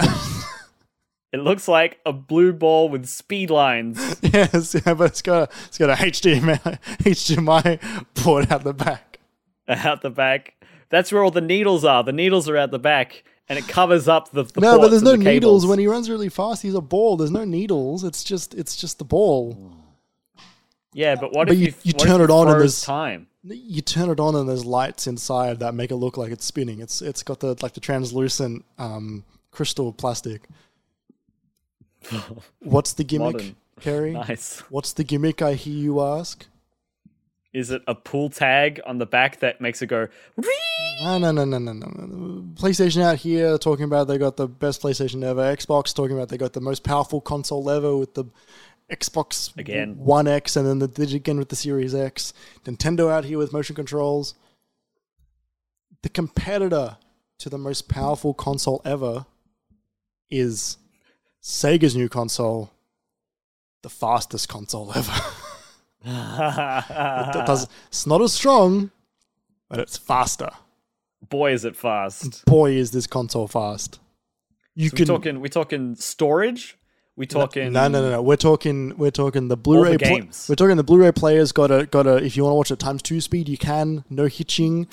Uh, we're, we're, the things all load faster, Yeah. but a worse version of them will load faster because it can't be the most powerful. It's got. To, it's just got to load faster. Um, you get into matches faster. Uh, oh yeah. Okay. games release How's their online infrastructure? faster. Oh, so fast. So Um, fast. So fast. Uh, it's the Sonic State Drive. That's really good, buddy. That's really good. The SSD. The Sonic State Drive. That's a really good name. I don't know if it's. I, you might have made my name sound worse. My name's funnier. That's really good. That's smarter. That's a much. That's a much better name. The SSD. What I've decided to call this game is the ho- game. What I've decided to call this console is the Hog. the hog. The Sega hog. the Sega Hog. Oh my It god. goes- so this is a hog. modern console. This is competing with the Switch and the this is this this console is parallel to the Switch. You can buy this PS5. console. You will buy this Series. console. This is the 2022 Sega console, the Hog. yes. It's got see-through blue plastic and a blue LED ring that goes around. And it's a And- ball because it looks like Sonic. And because it's 2022, every console that comes out nowadays has got some really annoying design flaw, right? Okay. For the for the Switch, it's the Joy-Cons fucking suck. For the for the PlayStation 5, it's got these ugly as sin fins pointing at the top, which makes it not fit in a Kallax bookshelf. For the Xbox, it looks like a bin. What's the annoying thing about the hog? I hear you ask. I, I think I figured it out. Can I guess? Yeah, It's literally a ball, so it rolls around. yeah, it doesn't have feet. yeah. you gotta you gotta get two books and put it. They sell a rubber ring for like thirty dollars separately. That just It's a- that just a- you put the ball on top of. It's a Sonic ring though. Like it, it looks like the like the metal. It's gold. Yeah, it's gold. Was that what was that what it was? Did I guess correctly? Yeah, yeah. It's got no feet. Yes. I thought so. It's they Uh. want it, they want it to be authentic. How can the console be fast if it won't roll away fast? It's, it's so true. It's so true. True words never been said. Uh, it's my joke It's answer. inter- That's good. I'm gonna. I'm just gonna come in with what it looks like. I haven't thought too much about what the console looks like in relation to the names. I just tried to come up with names and then what I think a Sega console would look like. Sure. I feel like I my my first thought is what a Sega con the next Sega console would have looked like, like a like a Dreamcast two, Yeah. is what my first thought is. It's like, oh, Sega's old, so what it looks like is old, and I think like white or gray plastic with like it's kind of square rounded edges, but then it like bevels in a little bit on the sort of like kind of like kind of PS1 style, you know. Yeah. That's my first thought, but I don't think that's accurate to what it would look like today. You know, we have to we have to leapfrog across the four generations that we're skipping to the 2022 Sega console today. What does that look like? Yes. And I think you're right. We've, we're in we're in quite a we're in an era where we we we've moved past the black box. Yes. Like we ha- we had we had the cream plastics, we had the cream and off white beige plastics, and we went to black box, and now we're past the black box. So the Sega console, it's got it's got to be modern in a way, but different to the others. It's got to, it, it it tries to have to make a statement which I don't like. yeah, I think this console has wheels. Wheels. wheels, but like it, it like it's a borderline transformer, and so like it's trying to hook, it's trying to hook. This is all off the top of my head. Yeah, I it's know, I trying to hook tell. like, like, like teenagers who like Gundams and Transformers, Yeah. and kids who like things that move around. Yeah. Yeah. Yeah.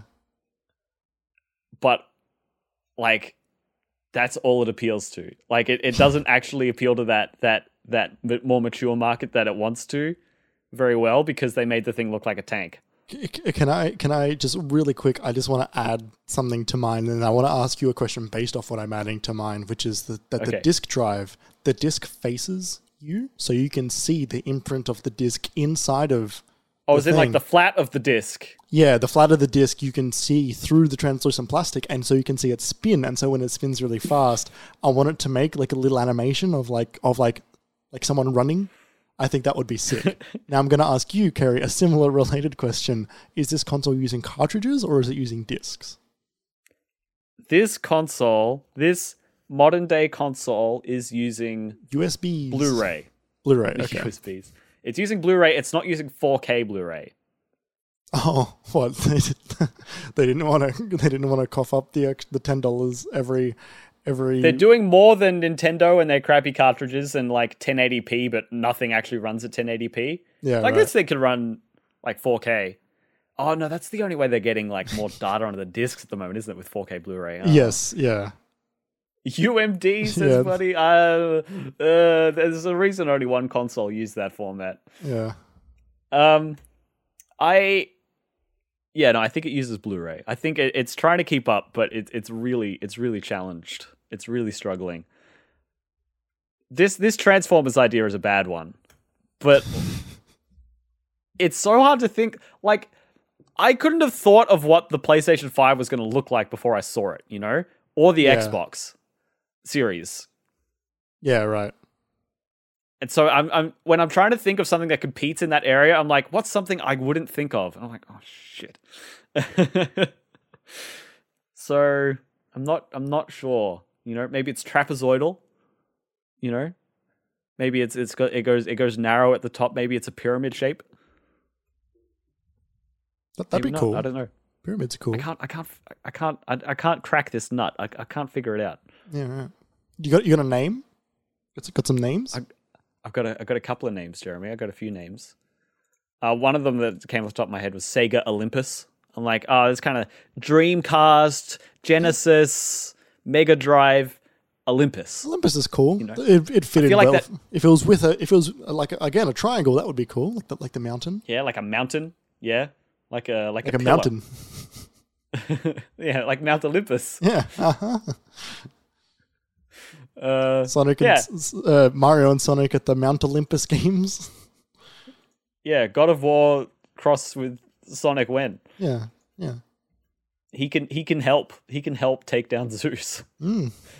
Uh, I had another one which was uh, if and coming from Japan, it would be said like this: the Sonic, no Sonic, the Sega machination. Machination. Mm. So it's sort of like machine. It's sort of like you know, it's a piece of hardware. You know, it'll get the job done. It's not. Okay. It's not a machine. It's a. It's. It's a. I think in English you'd say machination, but I don't think that's. I don't think. I don't think that's th- uh, that common of a sound coming from the Japanese dialect. I think they would. They would say machination.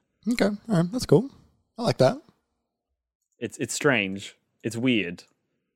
I've got a couple of other ones that I like more, but what what what are you thinking of? So my, my other my other idea for the Sega console, Yes.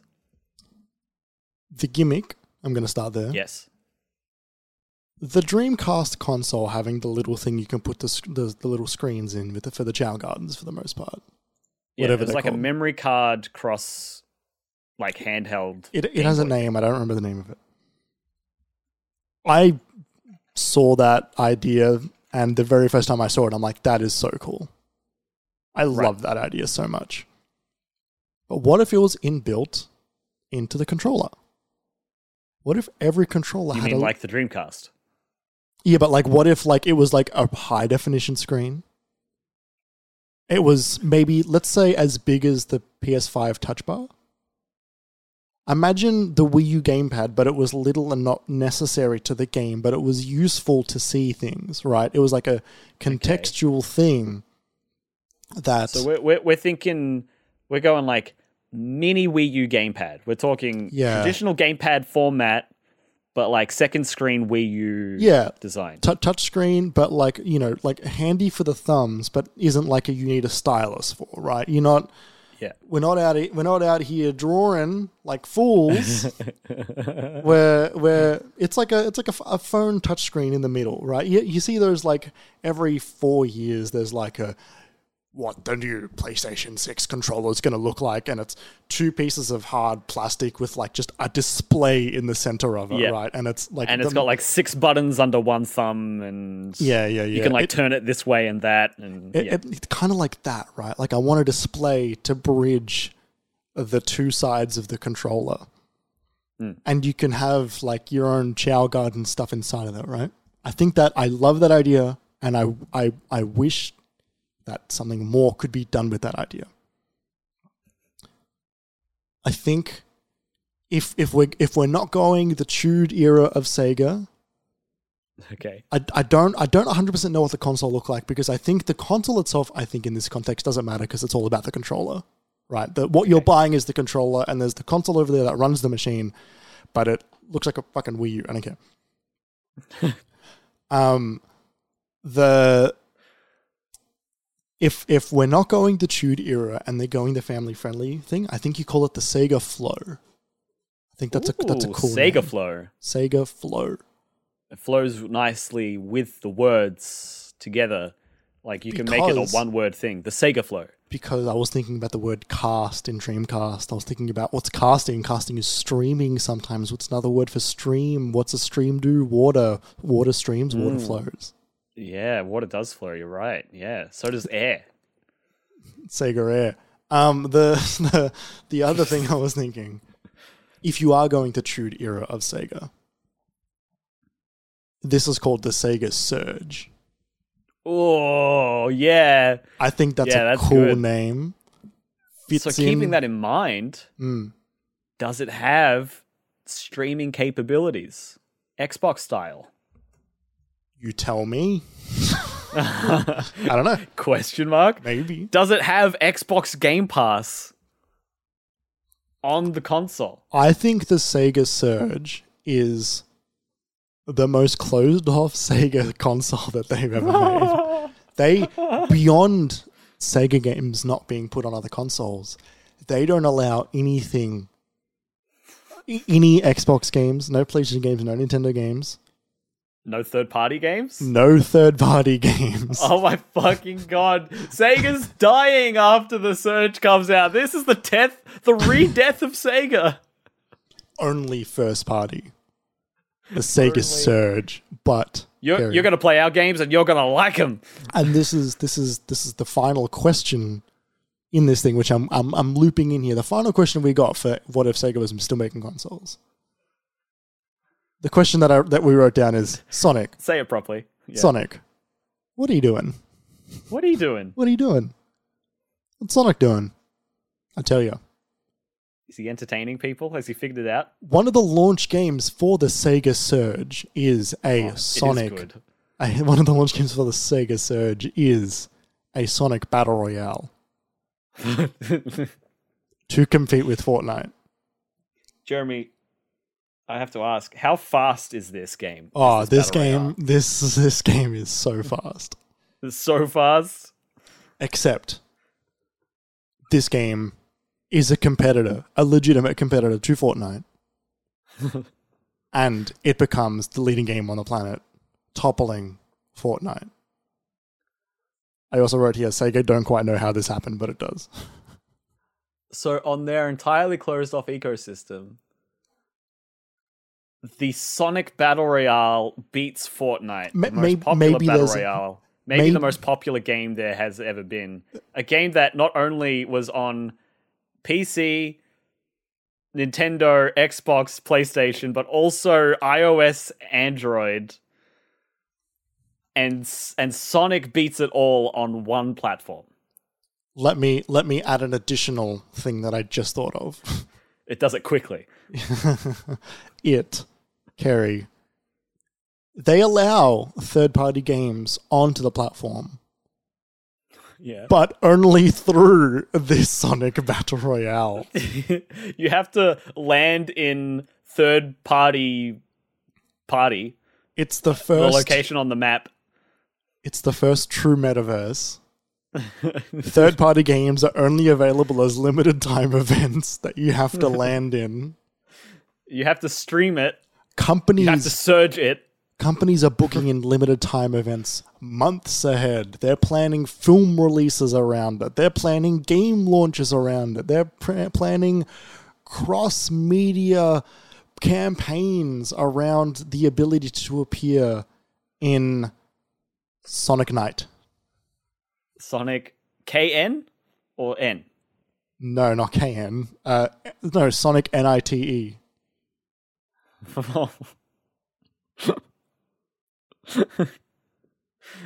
Or it's called Sonic Save the World. so, so no one knows how it happens but it does Sonic World And is what it's called. It's called Sonic World. Sonic World. Okay, that's all right. And so everyone's trying to book in, and then you're you're every week you're buying you're buying Iron Man, but he's like uh, a chupacabra, and Yep. and you're buying like Goku, but he well he's a hedgehog because of his hair, and and you're buying you, there's a concert from Paris Hilton. Yeah. because because she's got her fingers in every metaverse. Yes, yes, Okay. and but all of the crossover events have to look like Sonic characters. and she like high fives Amy. Yeah. Yeah. yeah, She's she's more of a Rouge fan. She's Rouge.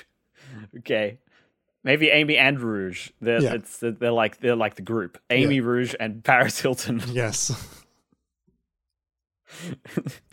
the Sega Surge, Kerry. Can you feel the Sega Surge? oh my god. It doesn't make any sense. This is. I love that you that you had to say no one knows how it happens, but it does. Yeah, no one knows. Uh, okay. uh, I've got I've got two more names, Jeremy. I'd love to hear Uh, 'em. one of my names that I like the most, and I don't know what this means for the actual console, what it looks like, what it is, what it is doing. But one of the, and this is definitely infringement for like the Coca Cola company, but I really enjoy Coca Sonic. Sega Cola. uh, no, I like the name Sega Sprite, like like a sprite in the woods, like a like a you know like a spirit, like a Sega Sprite. Yeah, right. I think that one I find is evocative and I think is playful and quick and you know what it is when you hear it It's a 2D image that like always faces the camera. way. Pardon? It's a 2D it's image. always 2D. it always faces the camera. I don't know what that is. I just really like that name. One that I do know what it is is the Sega PlayPad. Okay. and this is and I, and this the way this console behaves is very similarly it's along that same line of thought of like The Wii U balance board. the arcade we, no, no, not quite no it's more think of it like like a fight pad uh, oh, playpad kind of okay. thing. Yeah, so yeah, this is going back to that arcade their arcade roots again it's staying in that place I'm here for it. This is not only can is the is the Sega PlayPad the best way to have the best arcade experience at home in terms of uh, racing games, let's say, and all the fighting games. You know, you've got the best gamepad controllers for for the PlayPad, or it launches with one, and you can get like add-ons or like other ones are officially supported and really low latency and high quality and all that stuff. And you could spend 600 bucks on it if you want, and people do because it's great. Mm-hmm. Yep. But you can take the PlayPad to the arcade where they have Sega machines, and it has a spot for your Sega PlayPad. And you put your PlayPad in the Sega arcade machine, and you can load your fighters and your progress. And maybe it's a controller, maybe the console is the controller, maybe you take your PlayPad controller. Maybe that's it. With the PlayPad, you take your controller to the arcade, and then you can use that, and it's as good as an, uh, any any other arcade fight stick, maybe even better. I like this. That's cool. It's it, it it's interesting. It's Yeah. sort of like peripheral territory. Like it's it's kind of borderline one way, borderline the other. But Yeah, it Yeah. reminds me of the what we were talking about when we tried to fix the Wii U. okay, We, we we had a similar thing where it was like the being able to take your Wii U gamepad to other people's houses, and it was like your your everything device. yeah, it had all the save data. It had your characters. Yeah, yeah, yeah. Remembered if you changed button layouts. Yeah, yeah, definitely. So that's that's that's that's my answer for for the what the gimmick for the console would be for the PlayPad, the Sega PlayPad. In Hmm. terms of Sonic, What are you doing, I'm Gary? just sit. What what are you doing? I'm just sitting here trying to think what what part of Sonic made him good, and and one thought I had was, let's say Sonic is good and people like it more than they do now because for some somehow they've made it good. yeah, I can't figure out what that is because no one can because it's it's not good. Um, at the very least, 3D Sonic. yeah. Let's say they've made good 3D Sonic. They've got fun 2D Sonic. I reckon they they do more Olympics games, maybe without Mario. Right. Okay. And so, you know how the Olympics trades, you know, you do the Olympics every four years, you do the Olympics, the Winter Olympics every four years, but, you know, sort of offset. So you've got the, the Olympics and you've got the Winter Olympics, that's two years apart. They release a, a Sonic Olympics game every year. but we do, we go from, you know, we go from like London 2012 to Green Hill Zone 2013 to bloody Sochi 2014 Winter Olympics to like Arctic Zone Olympics 2015. Right. Okay. All all Sonic themed. Right. So we're not going like we're not going. no, no. No. So we're going real world, Sonic World. Yeah. Real world, Sonic World. C- Can I can I suggest an additional to that? Sure. Real world, Sonic World, real Yeah. world, Winter. diff- yeah, yeah, yeah. So real world summer, then a Sonic World, then a real world winter, and then, then in between that is another real world. Se- sorry, another Sega World. like, oh, 1980s we get, Japan, 2000s we get- Japan. We get, we get Kamurocho. yeah, yeah, yeah, yeah. you can hang out with Kazuma Kiryu and compete in the Olympics. Yeah, or like the the the fucked up worlds in in Persona. Yeah, Persona Olympics, interesting. That actually would be really fun to see how each of those worlds, like how each like like a Yakuza Olympics would be more. There'd be more focus on like archery and like what is it when you do clay pigeon shooting, whatever that's called, and Yeah, yeah. but like boxing and all of the the martial arts, all the martial fights, um, and they'd be super over the top, but Yeah. also just the Olympics. Yep, yep, yep. A persona a, a persona take of the Olympics plus Sonic is there, which it means you also get a persona take of Sonic. Yes. Which is just Shadow. That is no, no. Persona doesn't mean like edgy. No, I know, I know. Speaking of Shadow, I have another answer for what Sonic be doing and how he's still relevant in 2022. Mm. Sonic the Hedgehog, the game that came out on PS2 in like 2005, the one where he like wields rifles like AR-15s and blows up cars. The Shadow game, yeah. Somehow they made that one good, Okay. right? It, again, in a way that like no one can figure out because it's actually a bad premise and no one can make that game good. Yeah. But they made a good one, right? And people like maybe 3D Sonic was a bit middling or like a bit one note and they kept coming out with Sonic games and it was like, "Oh, we want something different." And they came out with with Shadow and it was also somehow good. And people were like, "Oh, yeah, this is new and different." And somehow Sonic and the Shadow games, they elevate each other. And similar to the alternating Olympics locations, now we have alternating Sonic Shadow games. And then you, you maybe you get alternating storylines that tell different sides of the story. And you get different types of gameplay that like one elevates the other. You're like, oh man, I just finished this shadow mission and I just like bust out of a prison. Shadow and, like, Mission is such a cool name. and he like got an RPG and he blew up a helicopter. And for some reason, that now means I'm so excited to play the next 3D Sonic game where I'm running through greener Helia mountain zones. zone. Right. Like that's my only thing I could think of is like somehow somehow the 3D games had to be good. They had to make good 3D Sonic games. That's the key here. Right. No one knows what that looks like because we haven't seen one. so it's very hard for me to say, "Oh yeah, they just make this." No one knows what a good 3D Sonic game looks like, but Yeah, they right. they they they made that. Gotcha. That's funny. Why has there never been a proper good 3D Sonic game, Jeremy? You're asking the wrong person.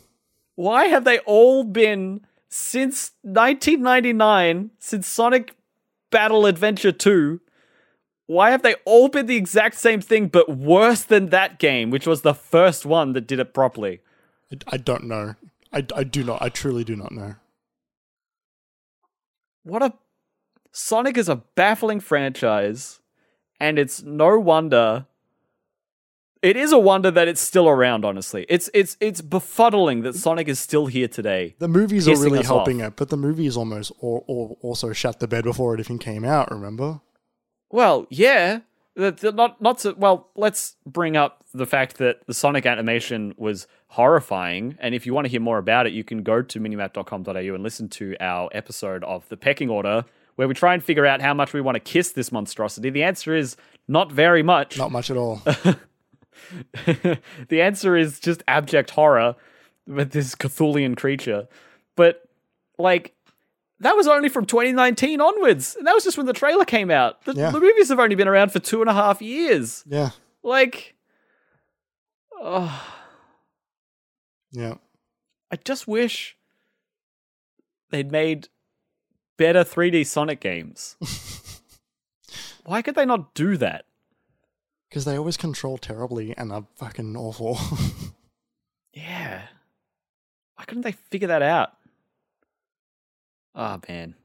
Sonic makes me upset. I think because I genuinely liked Adventure 2 so much when I played it when I was younger. yeah, right. Rented it from a blockbuster.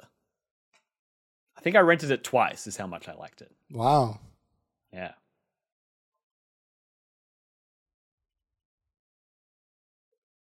End the podcast. Yeah. Ste- Sega, you're you're fine where you are. You're you're in you are in your best timeline right now, Sega. Think, And honestly, NF- Sega's had a great like five years. I think they're doing NFTs now. Ah, yeah, okay. I think. Definitely done with the podcast. We can let's let's let's save all of the meta and Web three talk Yeah. for next week's episode of the Minimap Cast when Jeremy discusses the metaverse. Oh, God. His deep dive. We may be coming to you from a special recording location. It's a Everyone, big we- maybe. big maybe. We might not be able to work it out, and if we don't work it out, then we'll tell you what it is. Um, Yeah. it'll be a bit of a visual thing. We'll post it on Twitter so podcast listeners can at least see what we did, uh, if it happens. But stay tuned, everyone. We might have something cooking for that. Do the outro while I go to the bathroom. Oh, Jeremy's got to go to the bathroom, everybody. I'm going to intro us, hopefully not too fast, because if I did it too fast, then I wouldn't be able to press the like outro button. So hopefully he's quick. Uh, everyone, thank you so much for listening to this episode of the Minimap Cast. Uh, we're looking forward to next week. We're looking forward to the metaverse. I can't believe how upset, like, I can't, I can't believe how upset I am about Son- about Sonic and Sega. Just trying to think about. Oh, there's no way to make it good. Uh, you can follow us. Uh, you can follow the Minimap accounts everywhere online that we have accounts. That's Twitch, that's Twitter, that's Instagram, that's TikTok, all under Minimap AU. Uh, of course, you can also go to minimap.com.au. Uh, you can follow us individually on Twitter as well. Jeremy is there at Obi-Wan Jez, That's with two Zs. I'm there at KJ Palmer underscore 24. Uh, like I said before, head to minimap.com.au for everything else minimap related, everything else minimap cast related. Uh, the pecking order, that our other Kissability pop culture ranking podcast, I highly recommend it. Even that Sonic episode, it's quite fun to listen to us freak out about this thing we don't want to kiss. Uh, for those of you that are live with us on Twitch, stick around. We're going to do a post show. Uh, uh, for those of you listening uh, later on a podcast service, please make sure to give us those uh, those awesome ratings, those five star ratings, those pluses, those ticks, those hearts, those thumb ups. It means a lot to us. It helps us out a lot. Uh, and uh, if you want to consider joining us for the live show as well, we'll be here for you and we'll be having a good time in the chat. Uh, lastly, uh, you can also support us. Support us. You can also support us on Patreon. If you want to help keep the lights on, you can do that by heading to patreon.com slash minimapau. And for $5 Australian, that is, you can ask us questions to answer on the podcast, all while helping us out greatly. Uh, that's it for this week. Uh, oh, and Jeremy is also letting us, yeah, we'll talk about that in the post show of what we're doing next week. And you, you made it back in time, Jeremy? I sure did. I love the long outro that I wrote. I, well, as you were leaving, I was saying I, I got to be careful because if I finish too quickly, then I won't have anyone to press the music buttons.